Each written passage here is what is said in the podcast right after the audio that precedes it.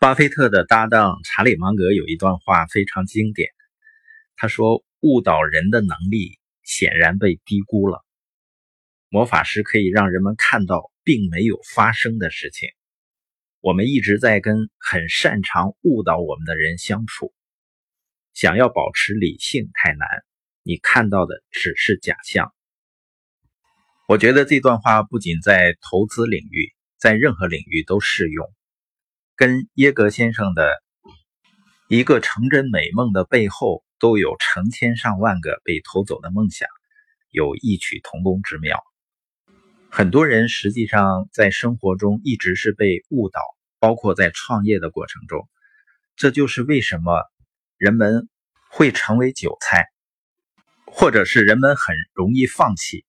很多人一直相信认为他不行的人的话。比如说，有一个人他认识了我，我呢就会告诉他，你可以实现你的财务自由的。